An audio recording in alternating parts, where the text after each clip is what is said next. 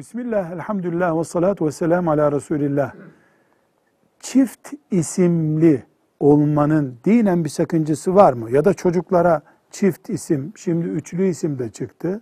Muhammed Emin Ali mesela, üç isim oluyor. Ya da Muhammed Emin ya da Kerem Ali.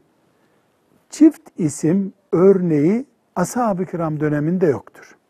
İlk İslam tarihine ait Efendimiz sallallahu aleyhi ve selleme ait dönemde yaklaşık olarak 5000'e yakın sahabinin adı, künyesi biliniyor. Ee, Aşere-i Mübeşşere başta olmak üzere. Bunlarda çift isim yok. Çift isim yeni yeni peyda alınıyor. İsim yerine vasıflar var. Mesela Yavuz Sultan Selim, e, Fatih Sultan Mehmet.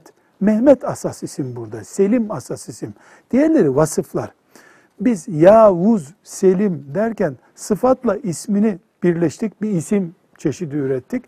Bu biraz işte babanın hatırı kalmasın, annenin hatırı kalmasın, herkesin dediğinden bir isim koyalım gibi bir mantıkla yapılıyor. Uygun olan bir isimdir. Şeriatımızın yapın dediği bir isimdir ama iki isim olmasında, üç isim olmasında dinen bir sakınca da yoktur. Şimdiki e, telaffuz edildiğinde anlaşılmaz hale gelen isimleri çift olarak kullanmamak lazım. Velhamdülillahi Rabbil Alemin.